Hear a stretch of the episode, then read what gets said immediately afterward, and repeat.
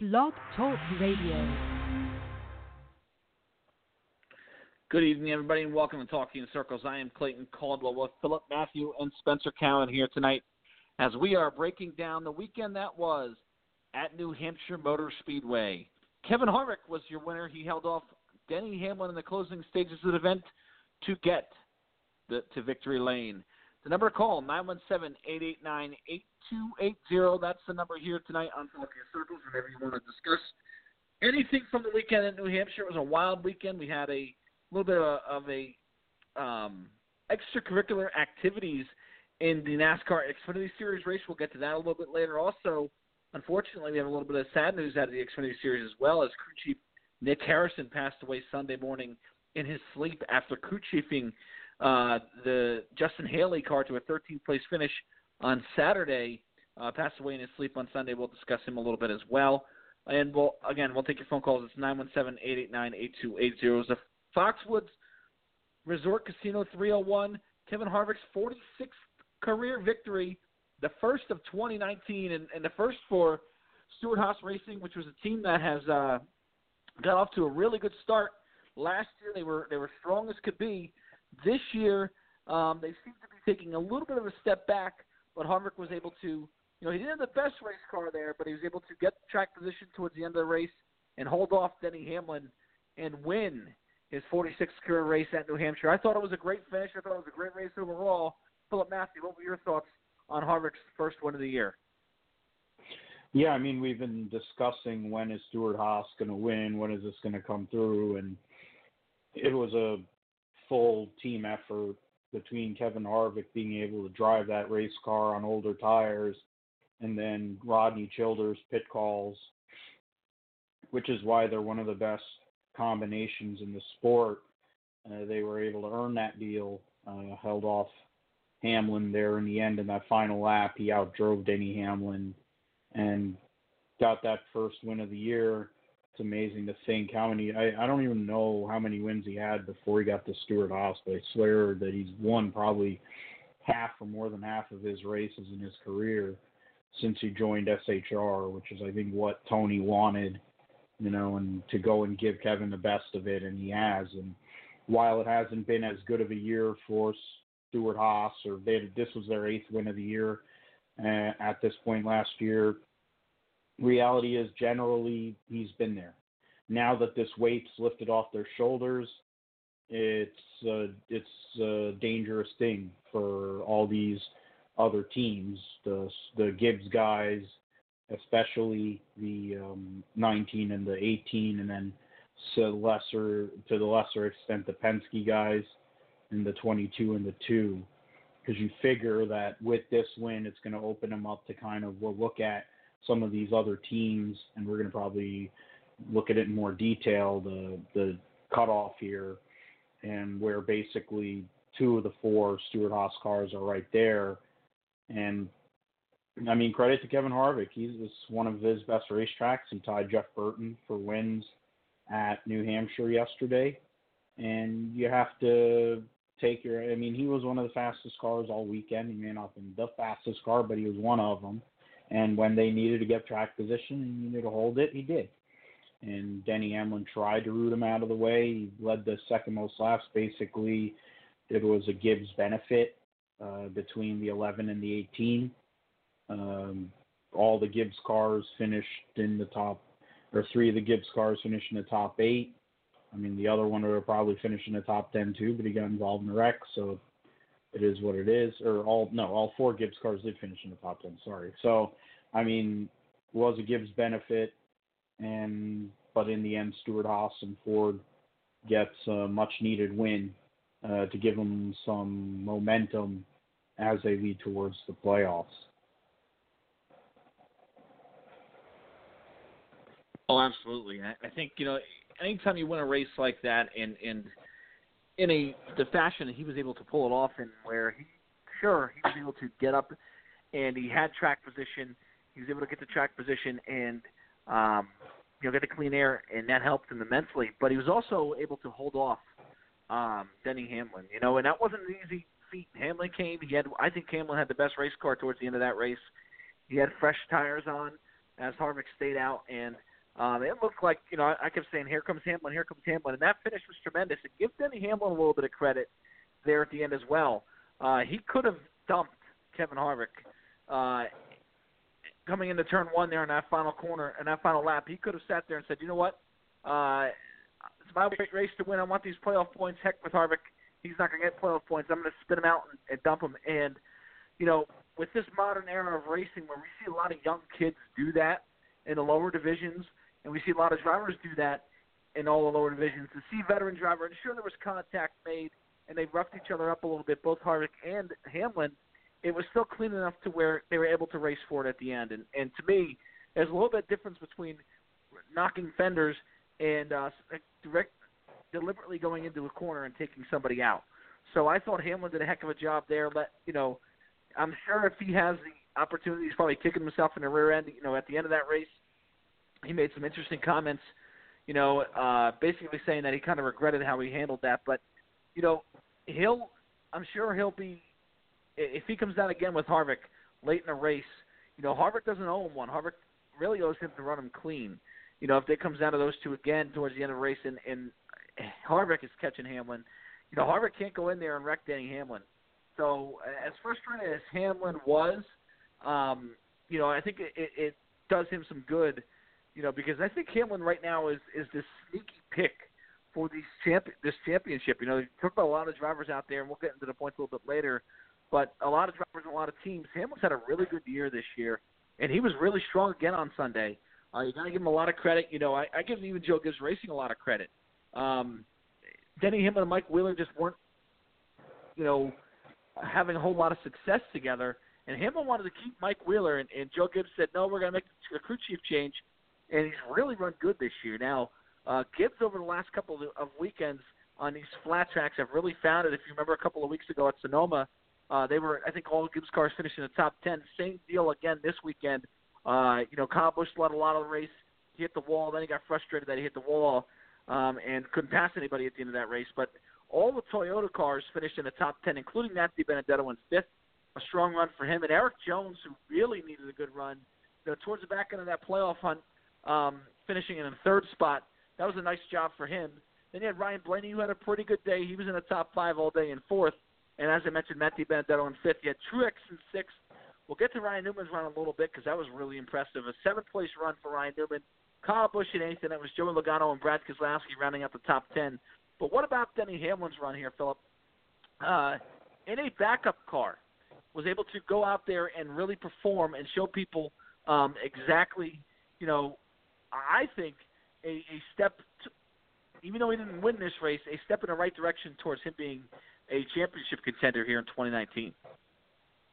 Yeah, definitely. Just while you were making that point about Hamlin, I I decided to go and look up what he what his stats were so far this year in the Cup Series, and in terms of top fives, he's tied with Joey Logano, who is the points leader. And in terms of top tens, he's tied with his teammate Martin Truex and yesterday's winner Kevin Harvick in top tens. So he's tied for third in that realm. He only has one DNF, which is part of the reason why he has such a that. There's a big gap with that. Stage wins and laps led. Uh, but I mean, for what Denny Hamlin has been, or generally has been over time, he's kind of been on the on the falling off a little bit. And I think JD and Joe saw the Rev went and saw that Hamlin was kind of going away. We kind of need to give you know a push you know, need to give them a boost. Gabehart has definitely given them a boost. Uh, they've been running with house money since winning Daytona. Winning at Texas is a big deal for them, considering they'll be going back there in the playoff. But they've been consistent, or generally consistent, which is something that Denny Hamlin over recent years hasn't been. Uh, now that they have this together, it, it wouldn't be out of the realm of possibility for the 11 team to go and make a run here. You know, Martinsville is one of his best racetracks. It's home. Richmond, home. You know, you, you know, talk about Texas. He's won there. He's a former winner at Darlington, leading into the playoffs. You look at Phoenix, which has generally been over his entire career, pre reconfigure and now post reconfigure, one of his better racetracks. So it lies it, the the lay of the land goes in his favor, uh, possibly even Dover. Um, you know, so that's another one. So I mean, there's a lot of good tracks for Hamlin. Fact he didn't use them up and felt bad about it later is one. I mean, because he dumped Chase Elliott at Martinsville a couple of years ago, and that didn't work out so well for him. And I think Yeah. that might have played That's a role point. mainly because he knows that Kevin Harvick is liable to run, try to go after him, whether it's with Elena or by himself, or he'd use his car as a weapon too, because Kevin Harvick has done that before. So, I mean, the difference is Denny Hamlin has tried to dump people before and been and failed miserably at it. This has gone on for many years because of his multiple personalities. The fact that he's in a good place right now with this team and this organization, he's kind of got job security, uh, is something where he wants to make it pay off. And you know, him finishing second at a at, at this race wasn't a loss. It was a loss, but in the end, I think it was a net win for the 11 team. Because when you look at a lot of these other teams that had to go to a backup car, it did not go very well for them. Uh, but Denny No. Hamlin drove from, you know, tailback and and made it work. So, Mhm. got to give those guys credit. Yeah, and, and I just think you t- touched on something really interesting about him. He's the type of guy where if he can be able to put a season together, he can win anywhere. And we and we've seen him win anywhere. So that's a very good point because I think if, if he could ever get consistent, you know, and and put a season together, he could be scary. Um, so and I think he's starting to get to that point right now where you're sitting there going, "Oh, Hamlin's really running good." It's been a couple of runs this year where you really seen that 11 car take off. Spencer, I want to get your opinion on these next three guys here. A couple of uh, uh, uh, drivers who really need to have a good run, and Erik Jones um, in third. You know, he had a solid day all day long. Uh, but then Ryan Blaney in fourth. We've discussed him at length this year, where he's had a tough season at times this year, but a good fourth place run for him. And then Matt DiBenedetto, interesting run for him as well. You know, a guy who um, we saw at times, you know, he had to he, he went to the back for a couple of reasons there in the middle of the race, and was able to work his way back up to the front um, and do a, a very good job. And really, over the last uh, five or so races since Sonoma, this 95 team's really figured it out. Uh, you know, you take Chicago out of that, where he finished 27th, an eighth place finish at Daytona, 16th at Kentucky, and now a fifth at Loudon. Um, maybe Mike Wheeler and Matt DiBenedetto are starting to figure it out there for Levine Family Racing, or maybe Levine Family starting to get a little bit more support from Joe Gibbs. Whatever reason, a nice run for the Grass Valley, California native and Matt DiBenedetto on Sunday. Um, what are your thoughts on, on DiBenedetto and Erik Jones and, and Ryan Blaney? Yeah, I'll just go in order. I'll start with Jones. Yeah, you know all the talk around that whole deal and with um, Bell and all that. There, I'm not going to touch on that because we've mentioned it plenty of times. But um, we were just wondering when is he going to start running up front? When is he going to compete for wins? And he's doing that now. And uh, you know, if he can't win now, at least make the playoffs, and then maybe you know they're able to do something in there. And you know they've done their job. Um, they're currently sitting 14th in the standings, and they they were below. They were the guys looking in there for a little bit, and you know, um, him and his crew chief have done a good job. You know, executing, finishing races up front, and you know that's all you need to do to make playoffs. You don't necessarily have to win unless you you know you're really far behind. Um, so as of now, you know, if they continue to put together these top fives that they're doing and running in the top ten and uh, getting stage points, you know, they should have no problem making it. I mean, he's with Joe Gibbs, one of the best organizations in the sport. And, um, whether he's getting the leftovers from there after Truex and uh, Busch get the stuff and the, leftovers go to Hamlin or whatnot, he's just getting the bottom of the barrel stuff. Um, well, he's performing in it now, and I think him and his crew chief have something going here, and they just need to keep the momentum up. And like I said, if just make the playoffs and then, you know, hit it hard in the playoffs and see what you can do. Um, you know, I'm not going to say he's going to go out there and win the championship, but if he's in the playoffs, you know, anybody's a contender. So, and then for uh, Blaney, um, if I was Blaney, I would be concerned of losing my ride but I would be concerned that I'm haven't won.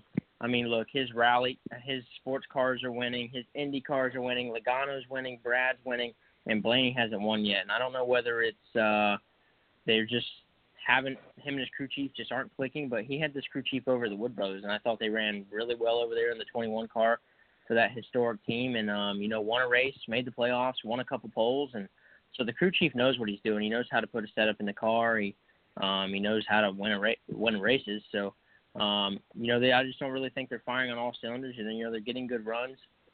He's going to make the playoffs. It's just they have to break through and really.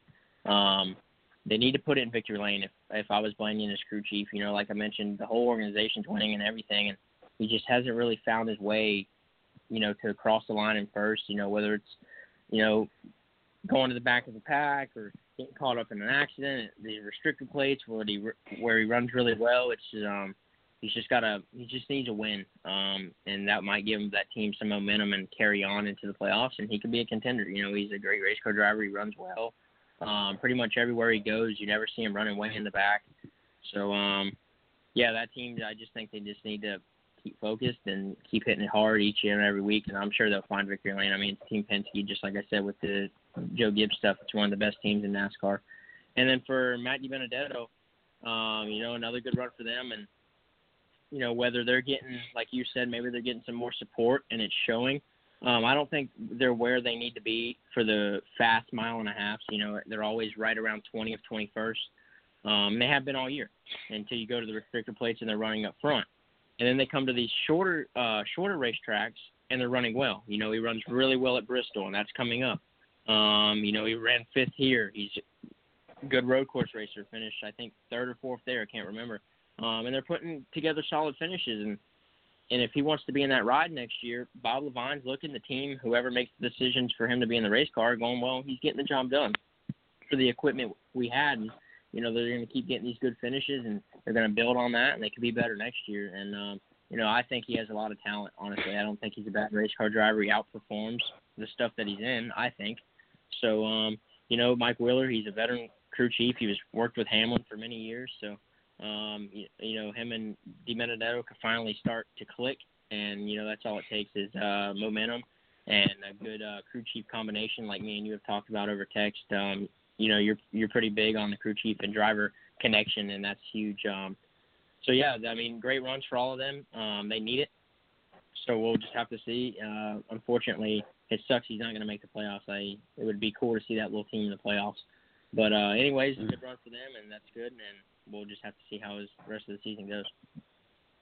Yeah, it's been interesting to see DiBenedetto here the last four or five weeks really put together some decent runs, and let's see if that team can, you know, if this is just a, a little bit of a, a team overperforming, or if they can put together some solid runs here to end the year and really get the momentum building. A lot of rumors surrounding that team. They're going to go to. It sounds like they're going to go to two race cars next year with DiBenedetto in one and Christopher Bell in the other. And maybe you could. That's why you're starting to see a little bit more to, uh, Joe Gibbs support going to that organization, which I think would help both cars and help both drivers there next season. But that's probably something we'll talk about on Wednesday uh, as we continue here reviewing the New Hampshire race, uh, the Cup Series race. 917-889-8280 here talking circles. Clayton Caldwell, Philip Matthews, Spencer Cowan here uh, as we continue through the top 10. Martin Truex Jr., not a great day, but a sixth place run, they'll take it. But the driver who stands out to me in the top 10, who I mean, listen, and I know he's he's very vocal at times, uh, and he's a pain in the neck to pass at times. But you got to give this guy some credit, and it's Ryan Newman. I mean, they're in a backup car again, um, like like Denny Hamlin we saw. And listen, it hasn't been a a year where um, you could sit there and say, well, this team's going to go out and win a championship. But lately, since Michigan, Ryan, that is now uh, one, two, three, four, five, six races. Ryan Newman's finished in the top 10 in five of the last six races. So that team's really starting to pick it up. They've jumped from 17th to 15th in the standings and really have put themselves back into um, the conversation of making the playoffs, which is something that they really needed to do. Uh, I think Newman and Scott Graves are a major upgrade. Remember, that six car hasn't been anywhere near this with Trevor Bayne in the car the last few years, and even Matt Kenseth in it. They weren't running as consistent as they are now. I think Scott Graves has a lot more to do with that than everybody uh, thinks. But but Ryan Newman certainly has a lot to do with that as well. Uh, he's a hard he's a hard racer. He's very good at Loudon. Um, a driver to come back again with a backup car from the rear to finish um, in the seventh position. I give him a lot of credit. I think he ran a really good race. You know, we talked about Kyle Busch's struggles, then you have Logano and Brad Brad Keselowski uh, ending up in the top ten. Uh, Philip, how about you? What what anybody that stands out to you, sixth through tenth there in the field on Sunday? I mean, yeah, definitely. It, it stands out with Newman. Uh, I, that's the one. I mean, Truex frustration, whatever. You know, he loses his mind when anybody kind of races around him, so that's whatever. Uh, Kyle Busch probably had the best car, and they threw a caution immediately when he drove out of the groove, but that's beside the point. They used to do that for Jimmie Johnson too, so whatever. That he's the chosen one. Uh, but and then the Penske guys didn't really have as good of a run as they probably wanted. Logano wasn't happy. Brad started on pole, first pole in two years, or there almost two years. Didn't really get the run they wanted, led a few laps. But I guess in this case, with it not being in the playoffs anymore, it's not as big of a deal for them. For Newman, this is one of his best racetracks. He won his first career race here. Uh, Tony Stewart, you know, because of Tony Stewart, you know, getting wrecked, he got one of his more recent wins there, one of his later wins for there for Penske. He ran well there when he drove for Stewart-Haas. This is one of Ryan Newman's best racetracks. They went through a lot of stuff early in the weekend. Uh, the fact that that crew, him and Scott Graves, have re-energized Roush Racing. Uh, I'm no Ryan Newman fan. It's clear by if you look at my social media over time and some of the comments he's made about people that I like. But the reality is Ryan Newman has done a lot and over his time in the sport. He's been very vocal, as you, you mentioned, Clayton. And in a lot of ways, he knows because he's one of the only ones that actually has that education. There's very few guys that are sitting there that actually know the ins and out of, outs of a race car. He does. He was educated. He went to Purdue and got his engineering degree. And the reality is, if he had a neck and probably weighed about 50 pounds less, he'd probably be in an open wheel car. But instead, he has no neck and he weighs 50 pounds more. He drives a stock car. And Penske liked him and he fit the Penske mold for a while. And all these teams he's driven for, he's driven for three of the biggest owners. You know, he drove for for Penske forever, and he drove for Tony and Gene. I you can count him as one, and he drove for RC. So now he's brought all that energy and all those different ideas along with Scott Graves, who comes from the Gibbs effort, which has been super competitive for many years. And you put them in the Roush realm where they have not been competitive for probably five, six, seven years, if not more. And there's progress being made. And it's a positive sign because Roush Racing dying the way that, you know, the Bud Moores or Junior Johnsons or Robert Yates or you talk about like Ricky Rudd having to sell out for pennies on the dollar or, or Bill Elliott having to sell out to Raymond for pennies on the dollar. You know, those teams going away, it was sad. You know, in this case, Roush has possibly has the opportunity to get a re to get revitalized again. And it could possibly mean some new opportunities. It might mean a third car. It might mean that Stenhouse finally shows what he can really do. And that's something we might discuss in more detail on, on Wednesday because he's getting him and some of these drivers. There's going to be some. Uh, he's he's building a list, but but you got to give credit to those two. That combination of Graves and Newman, they're doing what they need to do, and they're going to a lot of racetracks here coming up that are generally good tracks for Ryan Newman, and which also means that they could make good points, which means that you know they could do the backdoor win, but they could also make it in on points and put the squeeze on some of these other teams that are around them which is I think what both of those guys want. For the 16 to make the playoffs, it would be a pretty good deal uh, overall for that organization if they're able to make that happen. So I guess we'll find out in a few weeks, but uh, they're, in a good place for sure.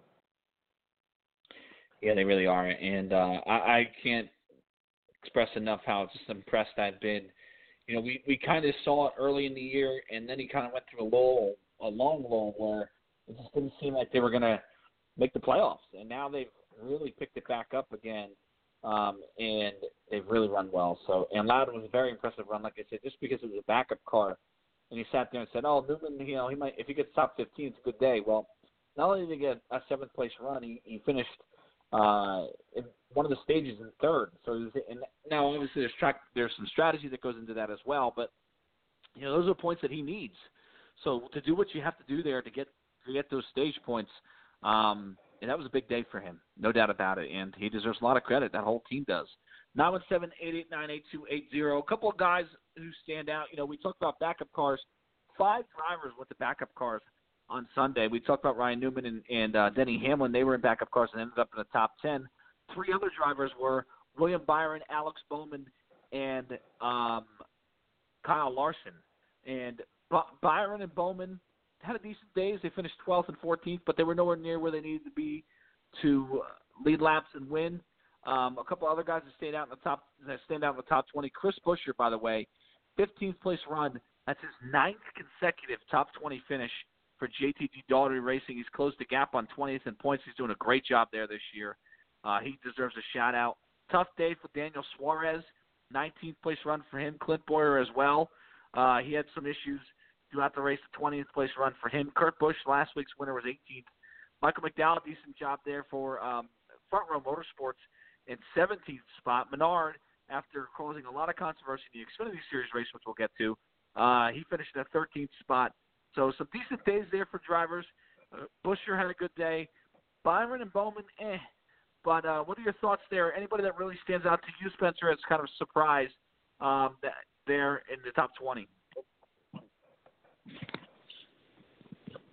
Yeah, Buescher, that's uh, that's a pretty good run for them again. Um, you know, they've been running so well, and he, you know, he's a good race car driver. He, um, you know, he obviously showed that in the Xfinity Series by winning a championship, and you know that, um, you know, with that car being the newest car of the team, you know, it was always just the 47 for as long as I can remember, um, and for him to come into there and really turn and add a new car and make that car better than the car that's been there. Um, is pretty cool. Um, I I like seeing the smaller teams run well, and you know he had that good finish last week, and I forget where he finished. I know it was inside the top ten, and for him to bounce back and get another 15th place finish um, is good, but it's not. There's not enough time for him to make the playoffs. I don't think. Um, not unless some, not unless a miracle happens. Um, but I think if he was there to be there next year, I think they would get better. You know, they would be at these tracks the whole previous year, have their notes, and they could really do something special. And not saying pull off a, well, I'm going to say they could pull off a win next year if they got really good. Um, at some certain tracks like Bristol, he ran well there when he was with uh, Front Row.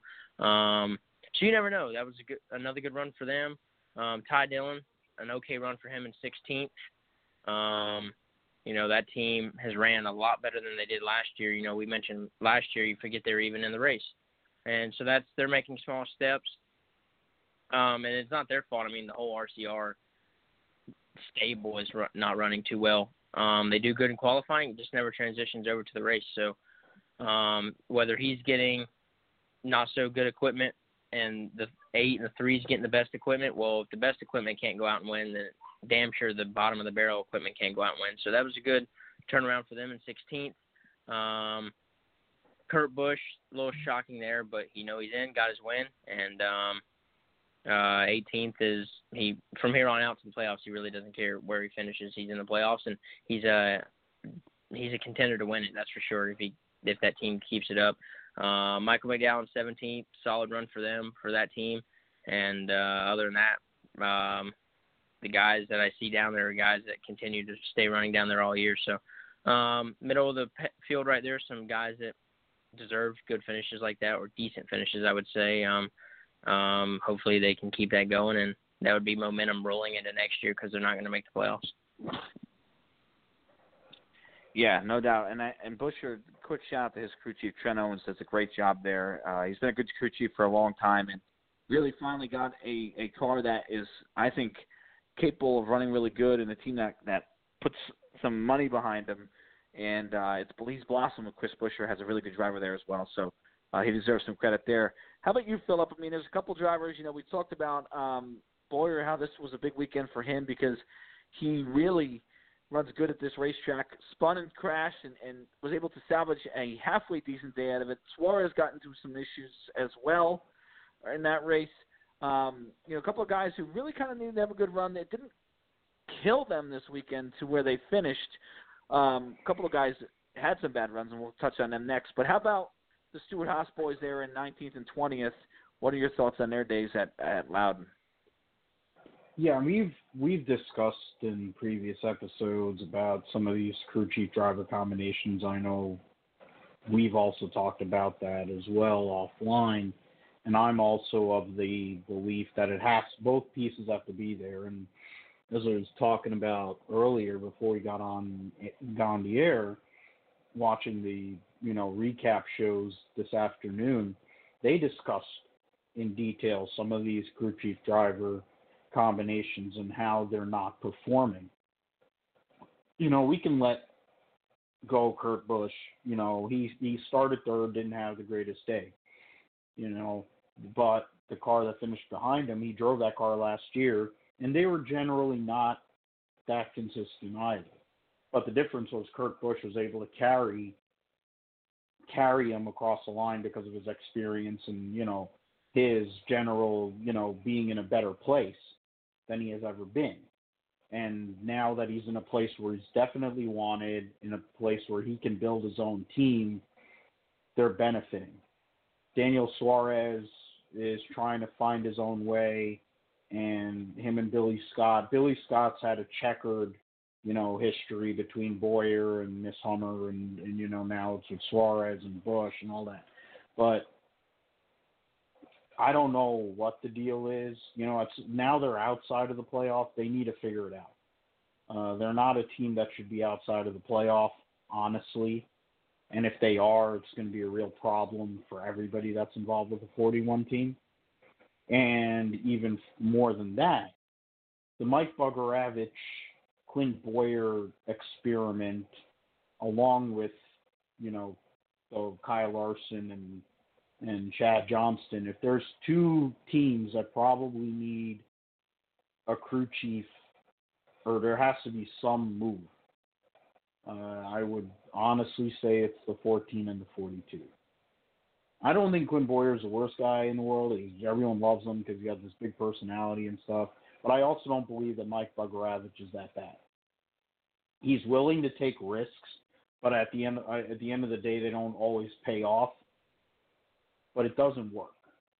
And they made a they took a risk they probably didn't need to take, or probably went about things the wrong way strategy wise, and then they got wrecked with with Truex and ended up finishing 20th. It's a fundamental problem. I mean, now that the four is won, the ten's probably going to be in no problem, and Almirola and Klaus Meyer have a good relationship. I think it isn't out of the realm of possibility, and I, I wouldn't put it out. It, I mean, there's things, you know, Larson got re-signed for another year supposedly at Ganassi, so that's out the door, and there looks like Ganassi is going to be back next year. So that means these guys are going to keep their jobs.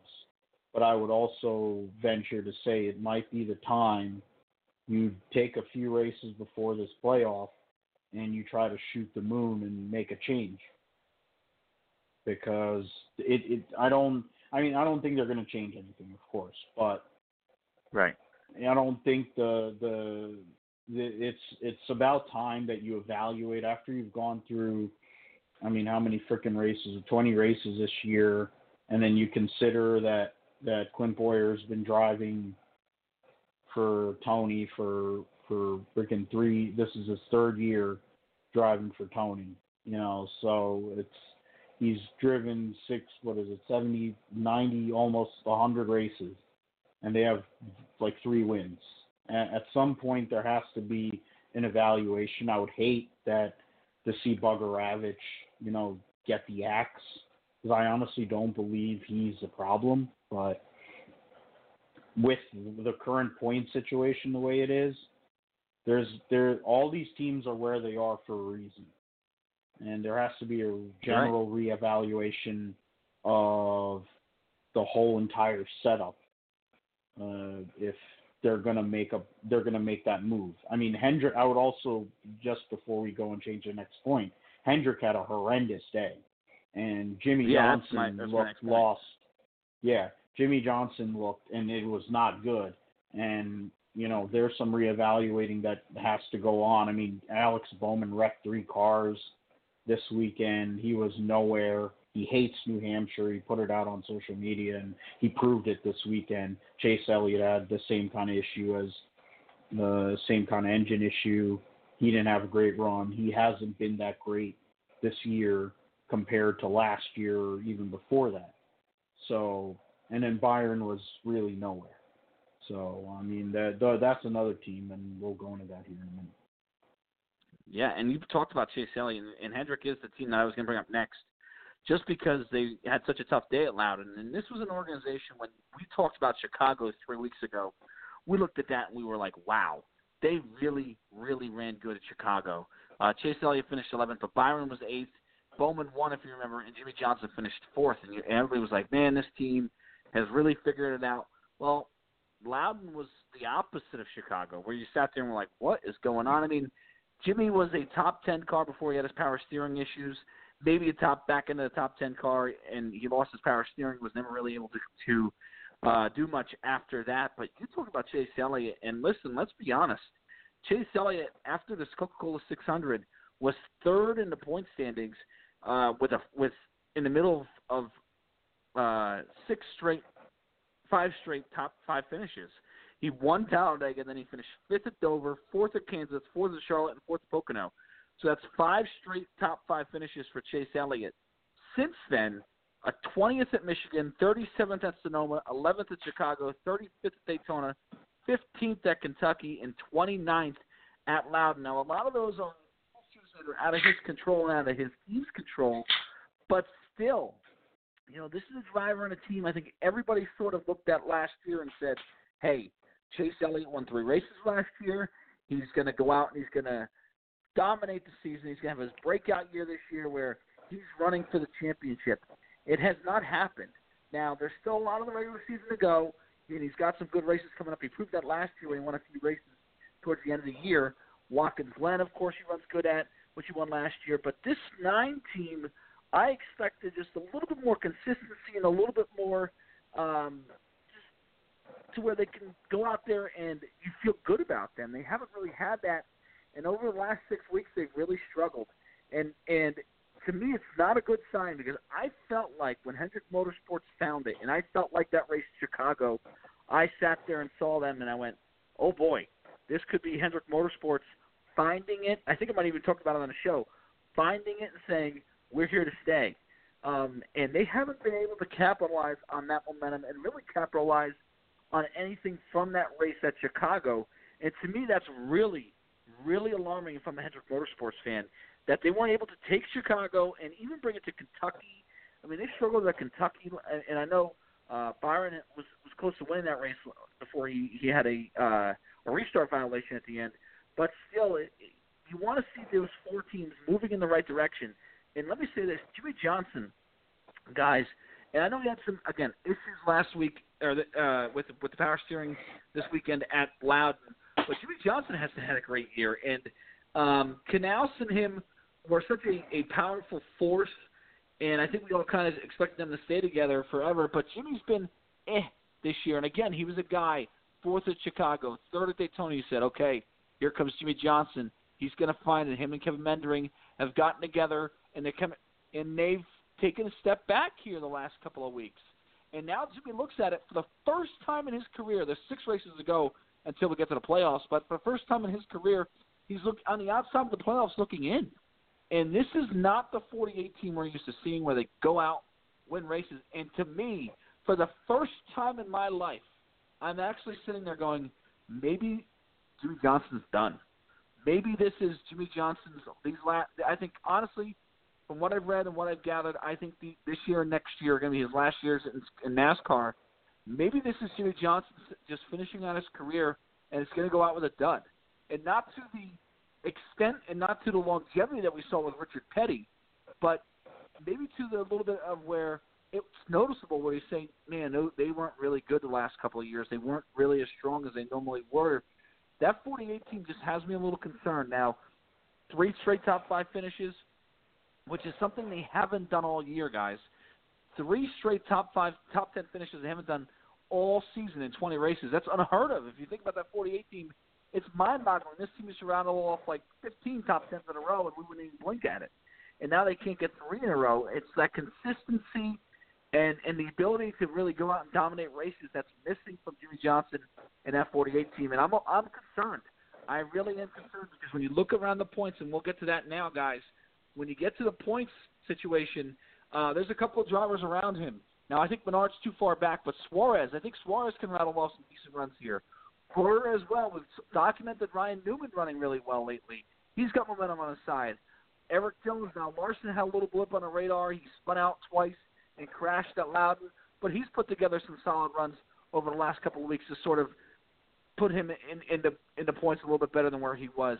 So when you look at those group of drivers, you sit there and go, well, who's the driver really struggling the most right now? Jimmie Johnson.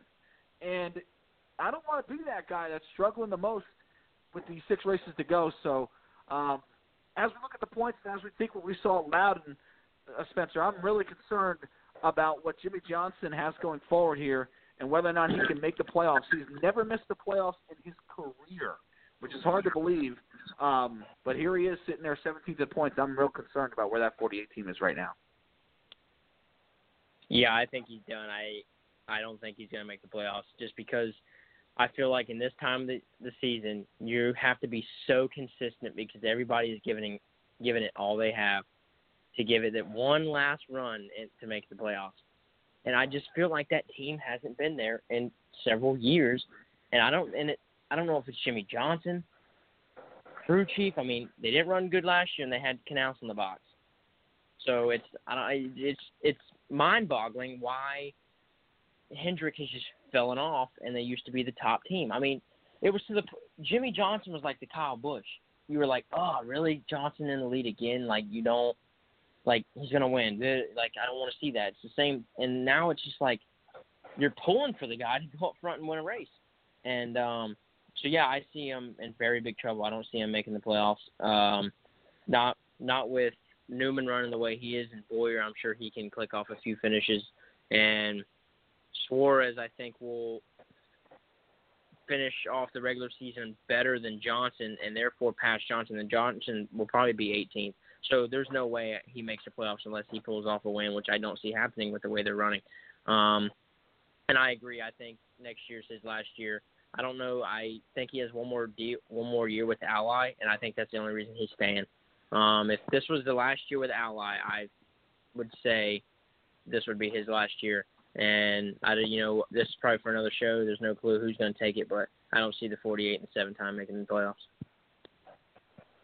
Yeah, it's really it's really concerning. I'm I'm for first I can't believe I'm saying this because I used to. I mean, I got told for years by a friend of mine I was so pro 48, and I'm like, how could you not be? I mean, these these guys were just so good for so long. It was just it was incredible to watch what we were watching, and now I'm concerned.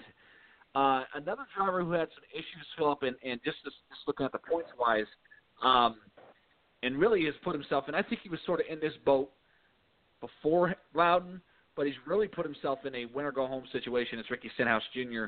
Um, just they haven't been able to find a consistency. We've seen that 17 car perform well at times this year, and then we've seen him really just kind of uh, not run good at all. And uh, got got into some, issues there with Erik Jones, where Jones kind of cut him off and uh, cut his right front left front tire down, and then Stenhouse went through a corner, hit the outside wall, really destroyed his number 17 Ford. Ended up in the 36th position So really, um, a driver who I think a lot of people might have looked at this year and said, "Well, he'll contend for the playoffs."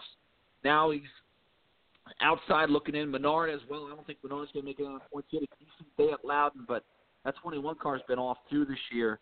Um, so really, uh, two two of the of I think those drivers from 13th to 18th, uh, those drivers, two of those six are going to miss. It's going to be wild to watch. But I'll tell you, I'll say the same thing to Spencer, and I'll let you comment on it here before we move on to the Xfinity Series. I'm concerned about that 48 team where they're running right now, uh, Philip. Yeah, I mean the 48, they're they're not.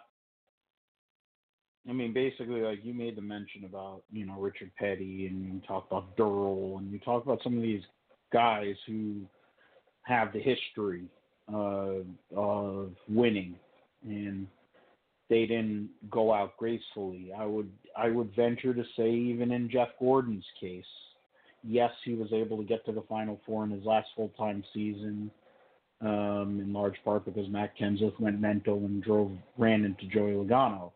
But even Jeff Gordon past 2007 wasn't the same guy that he had been from 1994 to 2007. Jimmie Johnson, ever since he basically used up all of his, he used up that golden horseshoe in 2016, is not the same driver. We thought he was going to get, I thought he was going to get to 105. It's the same way as a lot of us thought. I think you and I both would have thought, we didn't know each other, that Jeff would have probably gone to David Pearson the way he was winning back in the late 90s. And he got to 93. I honestly thought Jimmie Johnson was going to get past him. And now we're discussing whether he's even going to get to 84. He is not relevant.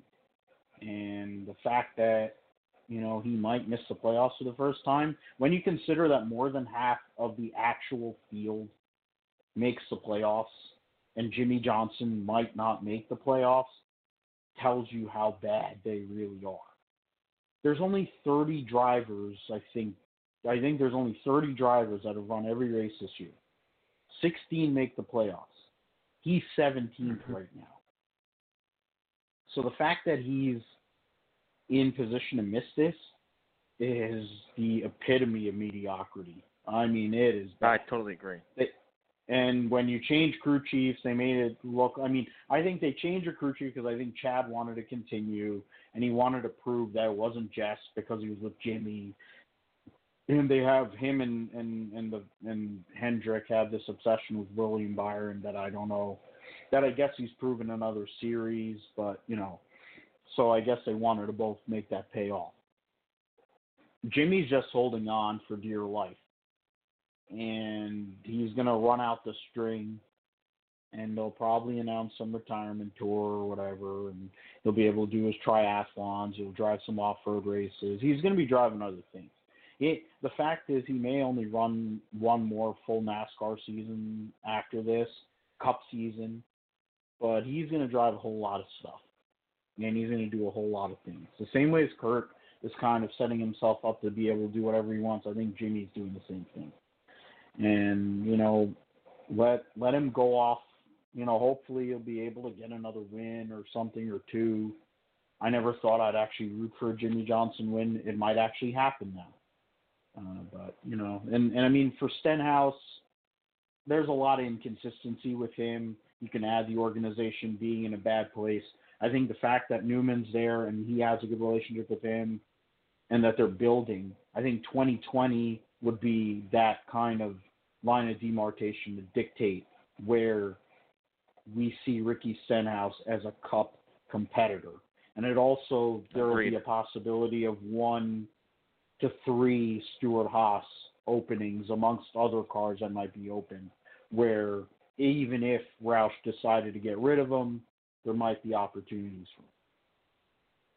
Yeah, I agree with Stenhouse. That's a good that's a good analysis there. I think next year will be because you know now you have a, a base point not where it's not only the 17, and I think the problem with the six car over the years was just more than Trevor Bayne. I think it was even the crew chiefs there might not have been. Uh, you know, they were sort of old Roush guys who've been there for a long time and could never. You know, you brought in Scott Graves, who was a Joe Gibbs Racing crew chief for the last couple of years, bringing their notes in and saying, "Hey guys, this is how we do it at Joe Gibbs Racing." It was like, whoa, And I think with Newman's background, it sort of took off, and those cars are getting better and better now. Stenhouse had a tough year. I think a lot of a lot of it's luck that hasn't really gone his way. So absolutely, 2020 could be the year where you sit there and say, if Newman does it again next year, where he's real good, and Stenhouse doesn't make the playoffs and struggles, you go, maybe it's time for a change over there in that 17 car. I think a lot of people agree Stenhouse has some talent. Um, it's you know, but like I've said this numerous times, there's sometimes where it just doesn't work, and you just got to change change things because it's not working, and it might pay. You know, you might regret it and say, well, man, Stenhouse turned out to be a really good driver, and etc. But it just wasn't working there, and I feel like you know he's been there a long time now, um, and he's got to get some consistent. Yeah, he's got he's got to get some consistency in that 17 car if he wants to stay there. NASCAR Xfinity Series race, guys. Uh, that was the Rolex 200 um, from Loudon, New Hampshire.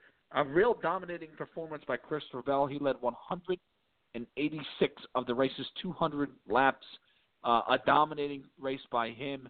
He was your winner. Cole Custer second. Then it was Justin Allgaier, Tyler Reddick, Paul Menard, Chase Briscoe, Ryan Truex, Ryan Sieg, Brandon Jones, and Noah Gragson, the top 10 there at Loudon. But the real interesting part, guys, was the the contact between uh, Paul Menard and Harrison Burton. Um, Menard, and this was in the middle of the race. They were running for about six or seven. Was able was went into the corner and made contact with Harrison. Harrison hit the outside wall. Um, he eventually retired from the event. Now Harrison's a young kid, Jeff Burton's son at Joe Gibbs Racing, so maybe there's some resentment there. Now Menard said that uh, Harrison Burton tapped him twice or hit him twice uh, and he was not ha- not too happy about that. So he's got to teach the young kid a lesson early in his career before he does that again. Um, a lot to take in there. A lot to take in there, Spencer. What are your thoughts on on the Menard and uh, Harrison Burton situation? I'm just happy to see Harrison Burton go up and confront him. You know, I think we need to see a lot more of that in the sport. Um, I don't think, you know, if these young kids just, you know, continue to let them the older guys just run over them, um, then the older guys are going to be like, well, they're you know they're young, they're not going to come and say anything. Who cares? Well, it was good for Harrison Burton to go up. Honestly, let's face it now, Paul Menard, he's a joke. You know, I'm, I'm not going to get too into it. You know, he's here because of his father. We all know that. Um, so, so for him to even complain, I mean, there wasn't even a mark on his car, and Harrison Burton pointed that out. Harrison Burton pointed that out, and there was just a little bit of tire mark on the back. I mean, this is racing.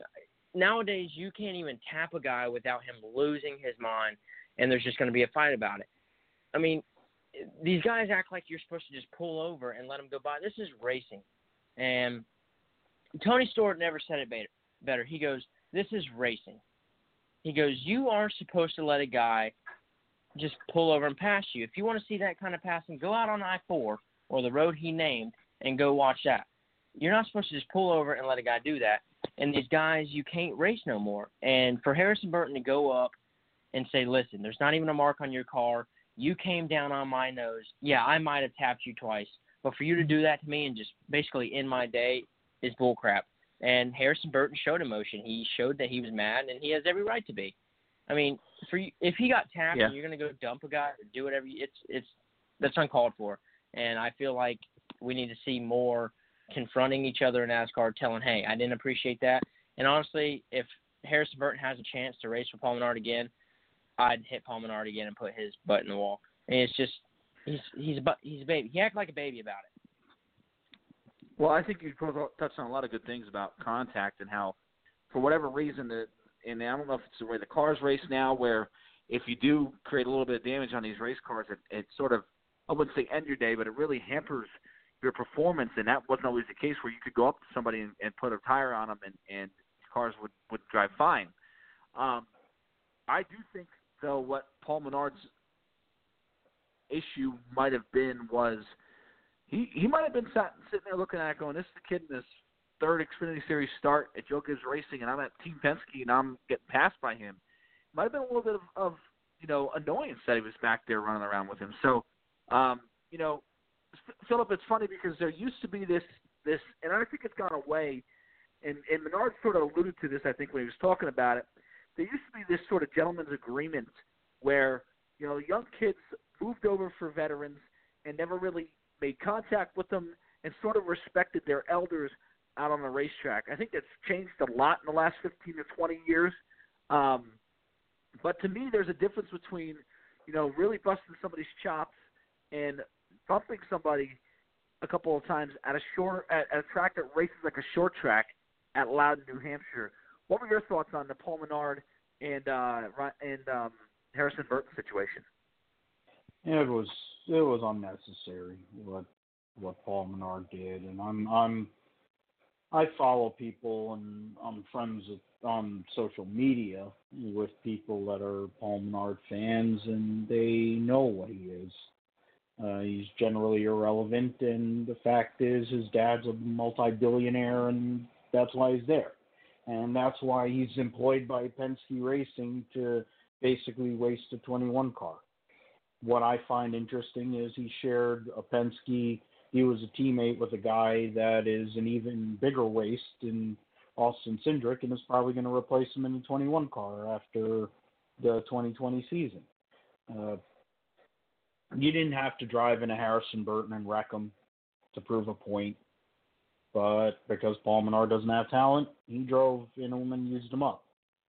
I feel like Harrison, and it was amazing. Like Jeff Burton was screwed because he's he's an NBC commentator and he's trying not to be biased, and he had to sit there and just like bite his lip because he couldn't say anything, but he was not happy because he said it on Sunday, and I'm like, I think Jeff Burton wanted to go down there and go and wreck Paul Menard himself because he's worked with Jeff. He knows Paul Menard. He probably wanted to dump him. But what I liked about the way Harrison handled it is he's got a little bit of his dad and he's got the fire of his uncle Ward and he was like, "You know what? I'm going to go up there. I'm going to go and stand stand my ground." His truck season has not been the greatest and we're going to be talking about it on on Wednesday Wednesday that Kyle Busch Motorsports is up against it to try to make this this playoff. But Harrison Burton, I think, is going to be working with an extra gear now that it's like, you know what? These like mid-range cup guys that I know that I'm better than, but because they're to try to prove a point, you know, make a big grandstand against me. I think he's gonna he's gonna be driving a little more anger, and it's and I I don't I think it's good. You know, he's a young kid.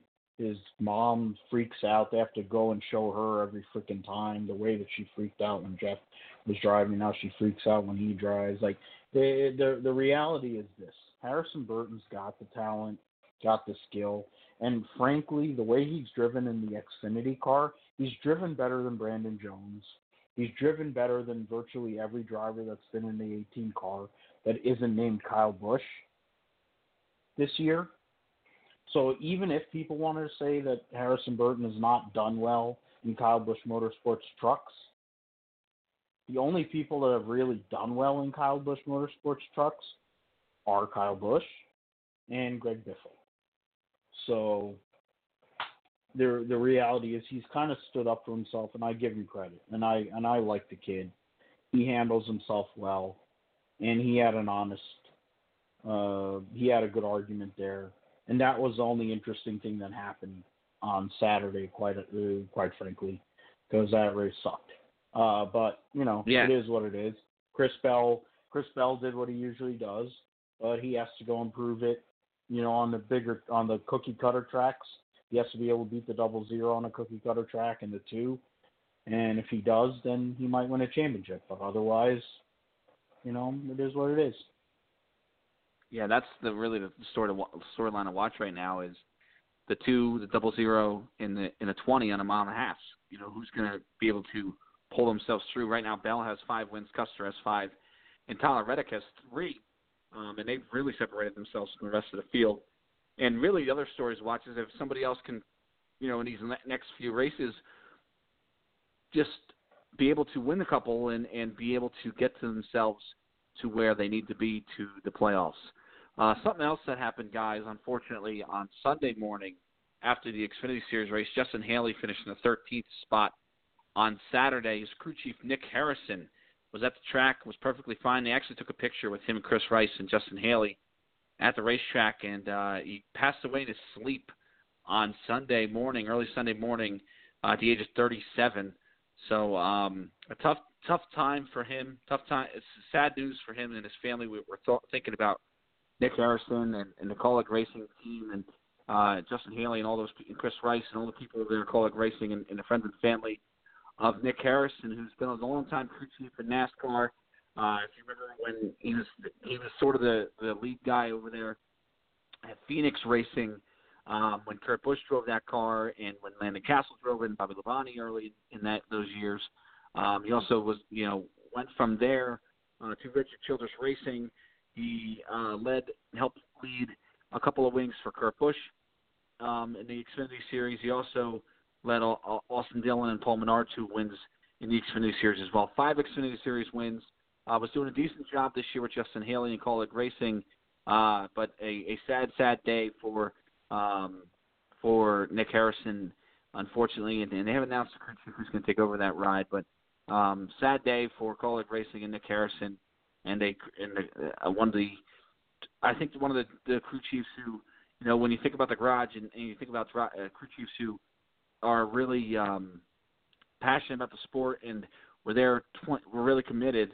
Uh, he was certainly the guy. He's a racer through and through, and uh, you know our thoughts and prayers are with him and his family and the friends of Nick Harrison and Kaulig Racing over there uh, as he passed away in his sleep. So, um, real, real tough situation over there. Uh, I want to thank everybody for listening to Talking the Circles tonight. We had a great show. I want to thank Spencer Cowan and Philip Matthew for all your help so far. It's been a great year so far, and looking to continue. If you like what you heard, like us on Facebook, like us on Twitter. We'll see you guys next time here Wednesday night on Talking Circles. Good night, everybody.